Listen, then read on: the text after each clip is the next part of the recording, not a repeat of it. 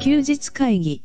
こんにちは、アイマーちゃんと野川です。休日会議ということで、今回もよろしくお願いします。よろしくお願いします。えっとですね、今回収録してるのはなんと金曜日の夜ということですね。早いね。あの、前回、ちょっと軽く宣言したのを頑張ってやっていこうって思ってます。はいまあ2月も終わりまして、はいえーまあ、ちょっと振り返ろうかななんていうのも思うんですが、はいあれなんだよね、やっぱ振り返るって言っても、やっぱ昨日のこととかが超鮮明に残っていてですね、多分近い記憶が一番 そう残ってですねますね。ついに小川さんがこう人生初の役満を上がるという、ありがとうございます。はすごいよ、だって確率って、はいえっとまあ、大三元ですよ、はいまあ、0.03%とか、確かそんなもんだったとあ、そうなんですね。そうそうそうそうそう。すごいことだよね。はい、あのー正直、あの正直、うん。ハイパイから、あのこれは上がんなきゃいけないやつだなって思 って、どんどんぐらいのハイパイだったんですよ。で、どんどんハイが集まってきて、いや、あの、人泣きしてる状態で、はいケンタのね、トイメンのハオロンさんの方が、はいすごそうなっていう雰囲気が出てたから、はいノーマークだったもんね、ちょっとね。あそうですね。なんかあうの、ん初めて上がってあれなんですけど、あ上がれるときってこんな簡単に上がれるんだなって思いました。ね、これであれだよね、お店のところでなんだっけ、コルクボードにね、そうですね。 100万の写真がね、アップされると。はい。素晴らしいです。あの、まあ、例えばね、はい雷に打たれる確率とかって1000万分の1みたいはいはいはいはい。な。なんか最近動画でさ、はい結構昔のやつなんだけど、1000万分の1で雷に打たれちゃったけど、はい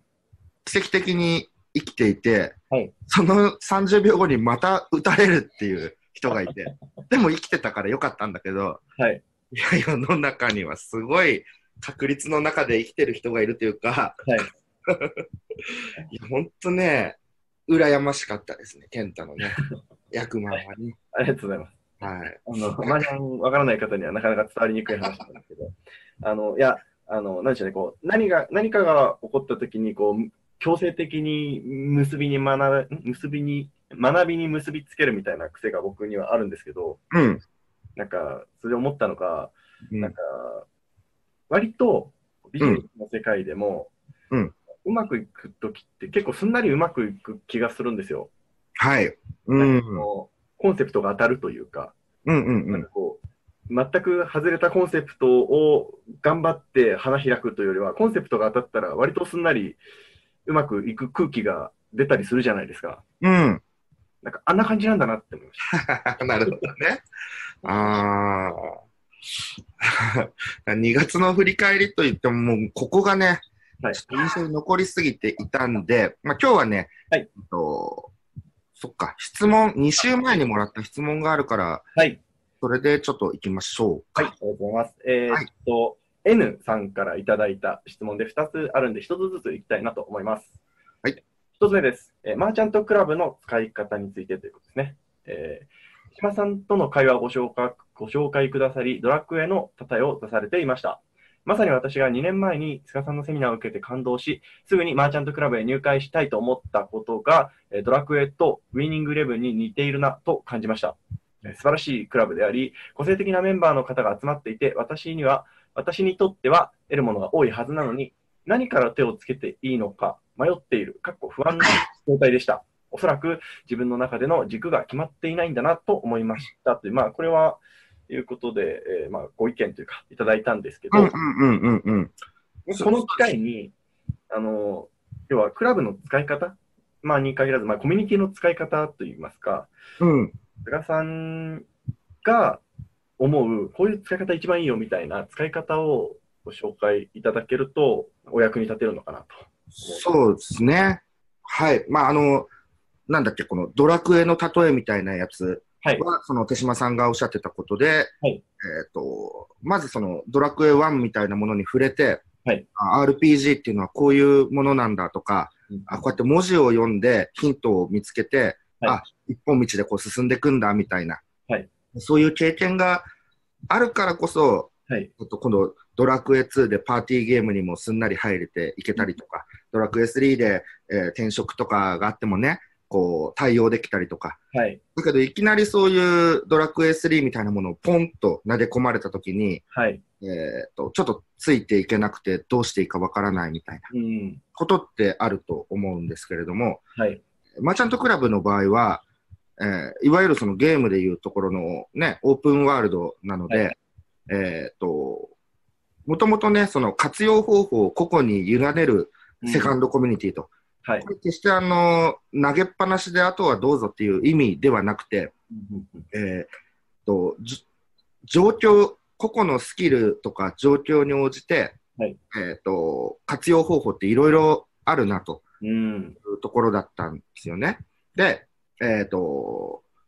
例えば、じゃあ、アフィリエイトを勉強したいみたいになったら、はいその一本軸でアフィリエイトを教えてくれる場にね、行くことで、えーいっぱいこう知識身につけて、みんなで同じものを学ぶっていう、こはれいも。ある意味、いい場所だと思うんだけれども、はいあと僕が欲しかったのは、うんやっぱりその、いろんな分野の専門家、僕一人では勉強しきれないんで、うん。いろんな分野の専門家の実践報告の場としてクラブがあるっていうのが僕にとってはすごいうん。活用方法があるというか、えーかいつまんでいくわけですね。その全部を全部やる必要ないけれども、うんえっと、あ、ここが知りたいな、Facebook 広告が知りたいなとか、うん例えばそのオンラインサロンの構築のこの部分知ってちょっと活かしたいなとか、うんだってなんか個々の実践報告からかいつまんでいく、まあ、深掘りするとか、はいそういうふうな活用の仕方がまあ一つであって、うんえーまあ、もちろんそこを一点突破で深掘りして、えーその講師の方に学ぶっていうのもいいだろうしうん。あるいはそのマーチャントクラブの場合であれば、はいえーまあ、出版とか、うんえーまあ、登壇することで、えークラブメンバー、経営者に、えー認知してもらうとか、うん。あとはまあ、懇親会とかでのマッチングっていうのもね、はよい。くあることなので、うんえーいろんな活用の仕方があるというところで、この自由度をね、自由すぎるがゆえに止まってしまうって方、確かにいるなとはい。思うんですよ。僕としては、この、えー N さんからメッセージもらったときに、はいチュートリアルっていうのかな、うんうんうんっていうところをもう一度見直したいとは思っていて、うん。うん。えーだけれども、やっぱりその、この一本軸でいきましょうっていうのはないわけですよ。はいはいはい。まあ、経営者として、まあ、どこどこどう生かしていくっていう、その自由度が売りな部分もあるので、うん。基本軸となる、こう、ものを身につけたい場合は、やっぱりその個々に合わせて設計していく必要があるので、えーケンタのオプションに入るとか、うん。いうところだと思うんですが、えー、うん、今、あの、お話聞いててすごく思ったことがあって、うん、結局こうな、何やっていいのかわからないっていう状態になっちゃう場合って、おそらくなんですけど、うん、こ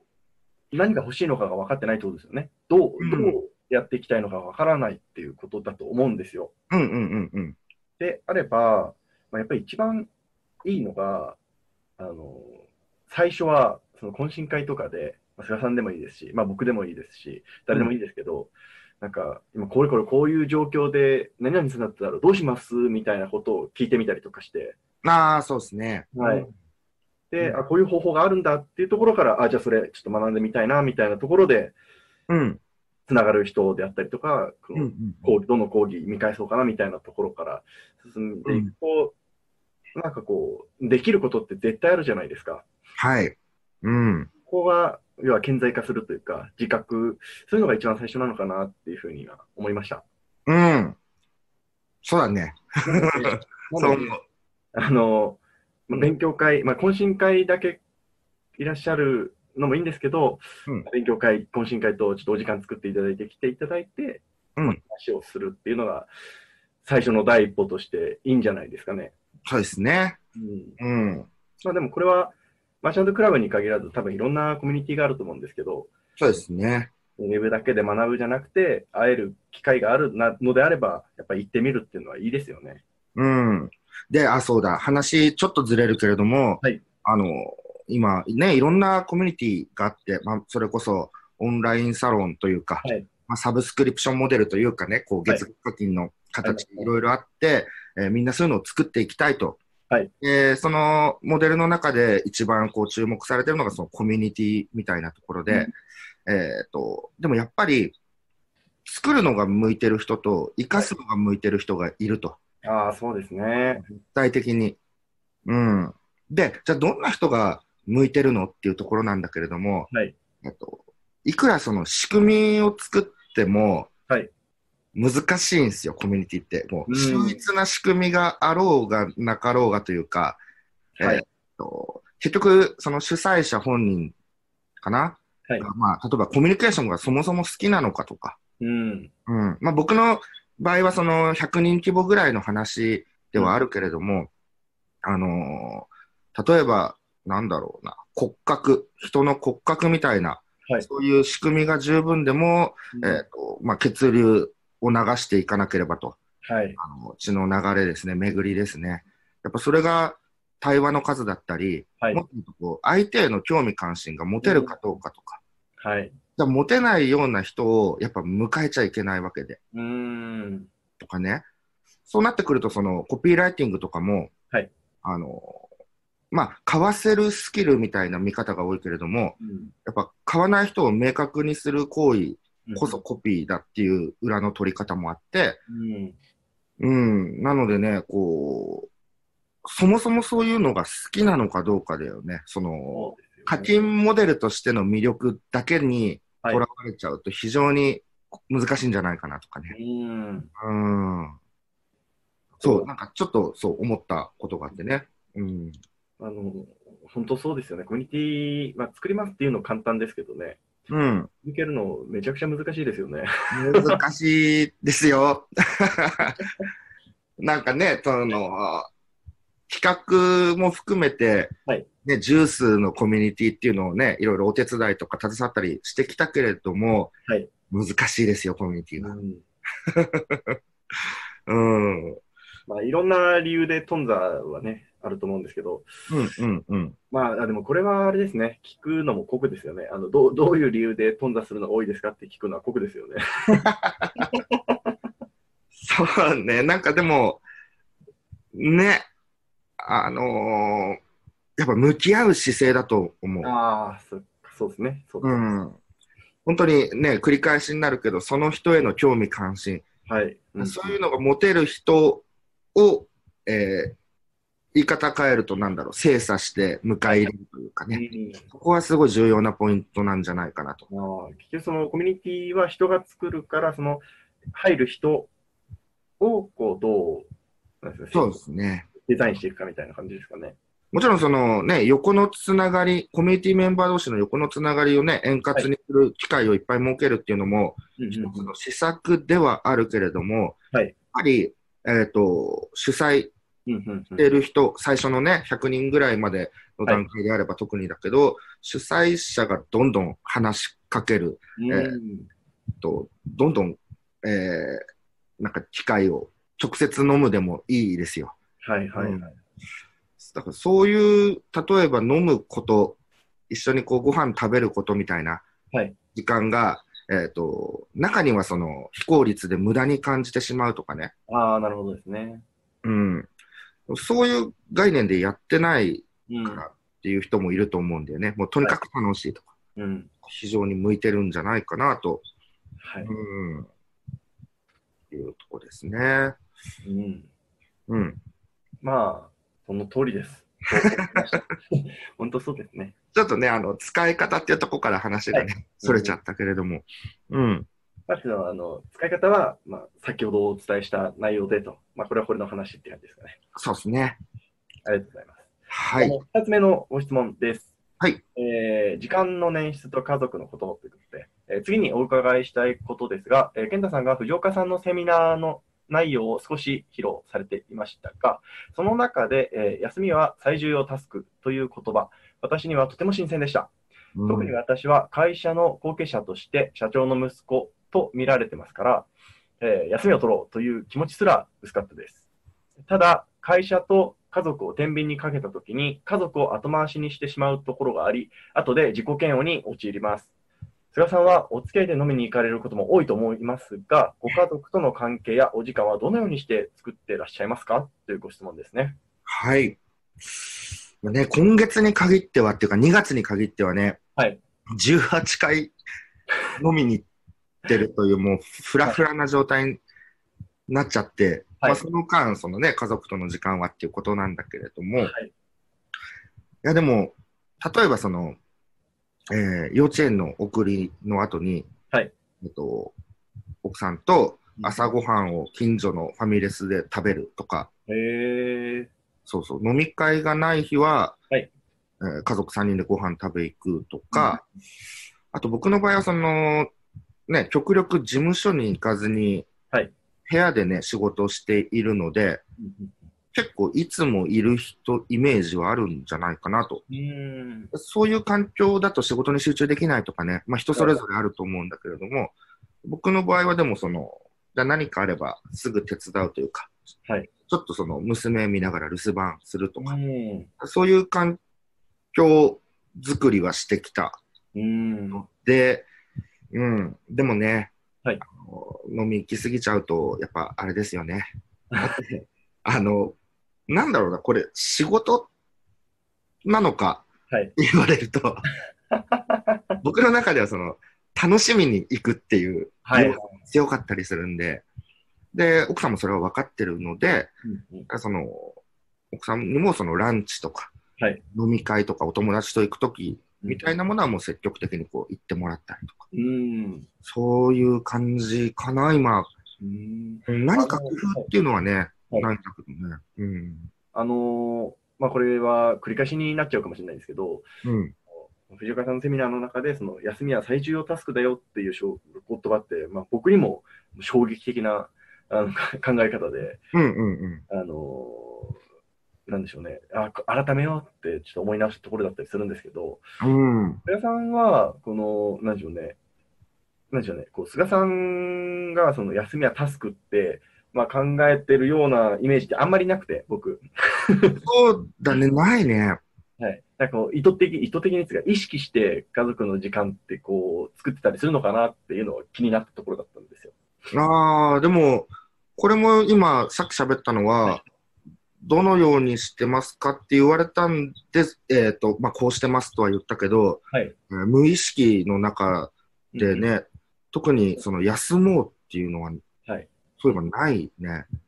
なんかそ。そうですね。菅さんの場合は、そのもう環境で作っちゃってるってことですだよね。から連休があれば、はいあ、そうだ、連休になったからノックの企画書を作ろうとか、うん、はいはいはいはい。そういうことになるもんね。でも、それと同じように、はいあ、じゃあ、あの、ちょっと家族で出かけようみたいなのも同じうん。発想というかね。うん。そここれもにまた僕のイメージなんですけど、うん。菅さんはこうかなりそのイベントごとみたいなのを大事にされてるイメージは持ってます。はい。はい。うんそれはな、あれですよね、その、家族の時間として確保してるなっていうのはいつも感じてました。ああ、なるほど。そうですね。うん。でも、こういうところで悩まれてる方ってのは多いかもしれないですね。そうですよね。うん。菅さんだったらどうアドバイスされるんですかいや、これはでも、時間捻出をやっぱしていかなきゃいけないので、はい。うんと、その、まあ、効効率化とか、人にお任せしていくとか、うんところ一つ一つ、どこでこう時間作れるかっていうのをね、こう話し合ってとか、例えば、その、ね、この質問くださった方も、はいご自身でこうどこに時間をすごく割いてるのかみたいなものをね、うんリストアップしていく中で、あ、ここ縮められそうだなとかね。うん。うん。それこそ、まあ、クラブのメンバーでもあるので、はいえーっと、こういうとこどうしたら、みたいなのはね、あの、懇親会とかでもね、はい聞いてくれたら意外とこう、バシッとはまるかもしれない。そうですねうん。あのーちょっと話取れちゃったら申し訳ないんですけど、うんうん。あのーまあ、藤岡さんのセミナーがあって、その、要は考え方として、休みはタスクとして捉えなさいって思って、今一度自分のことを振り返ってみたんですけど、うん改めて実感したんですけど、うん。やっぱり、こう、時間を作るって決めないとできねえなって、すごく思ったんですよ。そうかも。うん。で、あの、特に、要は人に任せる、人様にお願いするって、まあ、要は外注化みたいなことじゃないですか。うん。あれって、あの、やろうと思わなきゃ絶対やらないなって、改めてそ思うっですね。うん。やっぱりこう短期的に見ると自分でバッてやった方がなんか早いですし、うん。えー出来上げ出来上がってくるもの、出来上がるもののイメージも、要は自分が思ってるものの方が近いじゃないですか。うん。いやそこは、舵を切るって決めないと切れないなっていう ことを改めて振り返ってみて思いましたね。だひ時々、はいこの業務にこうね、あの僕はスケジュールミスなのかな、なんかばーっと仕事入れてはいやってる時に、あのやっぱり結構忙しいなと思う時があるんだけれども、はいでも新作のゲームが出てて、はいそれのなんだろう、なんかさ、ゲームってさ、はいセーブ画面によく何時間やったかとか出るじゃない。はい。 70時間とか、あ、しっかりゲームしてるなと。あいうのはね、タスクなんですね。自然と取れてるんだなと思ったりもするけどね、僕はね。うん。まあまあ、でもその、はいね、えーこれ注意しなきゃいけないのが、はいじゃあこれからね、えービジネス始める方、まあ大勢いらっしゃると思いますが、その方々がいきなり効率化を追求していくと結構大変なことになある。あ、大変ですね。うん。これはあの飲み会の場かなで、えー藤岡さんが、まあ、おっしゃってた話だとだったんですけど、うん。まあ、そのまず、まあ、これからやるよとか、今、えーそんなに思うように成果出てないよっていう人の場合は、ちょっとあのそやってる場合じゃないと。まずはもう効率化とか言ってないで、がむしゃらにやらないとダメだよねと、うん。えーお伝えいただいていたということを、ここでお伝えしておきましょ特にその、初速、初動でつながる方々、えー、はいわゆるその、見込みのお客さんになる方とか、との対話みたいなものは、はいすごく僕は大事だとう。う思ん。ってます。うん。そうそう、そういうコミュニケーションをね、はいえーショートカットしたくなる方もいると思うんですが、大事だよっていうのはね、まあ、うんコミュニティ作りでもそうですけど、はいうん意識してもらいたいなと思う。はいはい。えーという感じで、そうですね、2つの質問いただきましたが、まあ、とりあえず、えー N さんはぜひ次回のですね、クラブに来ていただいて、えーうんお話、ぜひいろんな方と、まあ、僕でも、菅さんでも、はい。いただければいいのかなと思いますっていうのが、一つの回答になります かね。そうですね。はい。で、あの、そんな次回のクラブの話なんですけど、うん3月16日の土曜日ですね、はい。えー池袋で、ソ田さんのセミナーが、えーありますよと。はい。で、セミナーの内容は、あの、前回お話しした、キリス会議の内容、そのリンク貼っておきますので、そちらチェックしていただければと思います。はい。で、前回の音声の時に、うんえー添田さんと僕の、僕が初めて出させてもらった添田さんのインタビュー教材があるよっていう話で、ああ、はいはい。どうなったうん。あの、一部内容2時間半ぐらいなんですけど、うん音源プレゼントするということで、許可いただきましたので、まあ、 なるほど、なるほど。内容になるんですけど、はい。はい。あので、聞き直したんですけど、うんうん。いや、ちょっと、ちょっと恥ずかしい ですね。何が何いや、声あがの若いとか声が若いっていうのもあるんですけど、 こう僕の相づちがうざいっていうのがですね、 自分で思ってしまったっていうのがあります、なるほど。うんうんうん。でも、、あの、添田さんのお話は、あの、素敵でした。おお。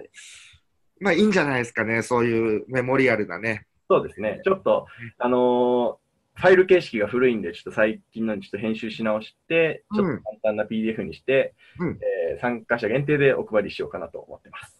はい。おお、面白そう。うん。はいで、えっと、一般参加、若干名受け付けております。あとまだ数名いけそうな感じなので、はい。興味ある方は、LINE アットの方からご連絡いただければと思います。そうですね。ぜひ、あの、ね、せっかくなので、懇親会も含めて、そうですね。はい。いろんなお話できたらなと思います。今回も懇親会がすごく楽しみなメンバーが集まってるので、うん。 という感じになります。えーはい今回以上にしたいと思います。えーご意見、ご感想などお気軽に LINE アットもしくはホームの方からご連絡いただければと思います。はいはいえー今回以上にしたいと思います。ありがとうございました。ありがとうございました。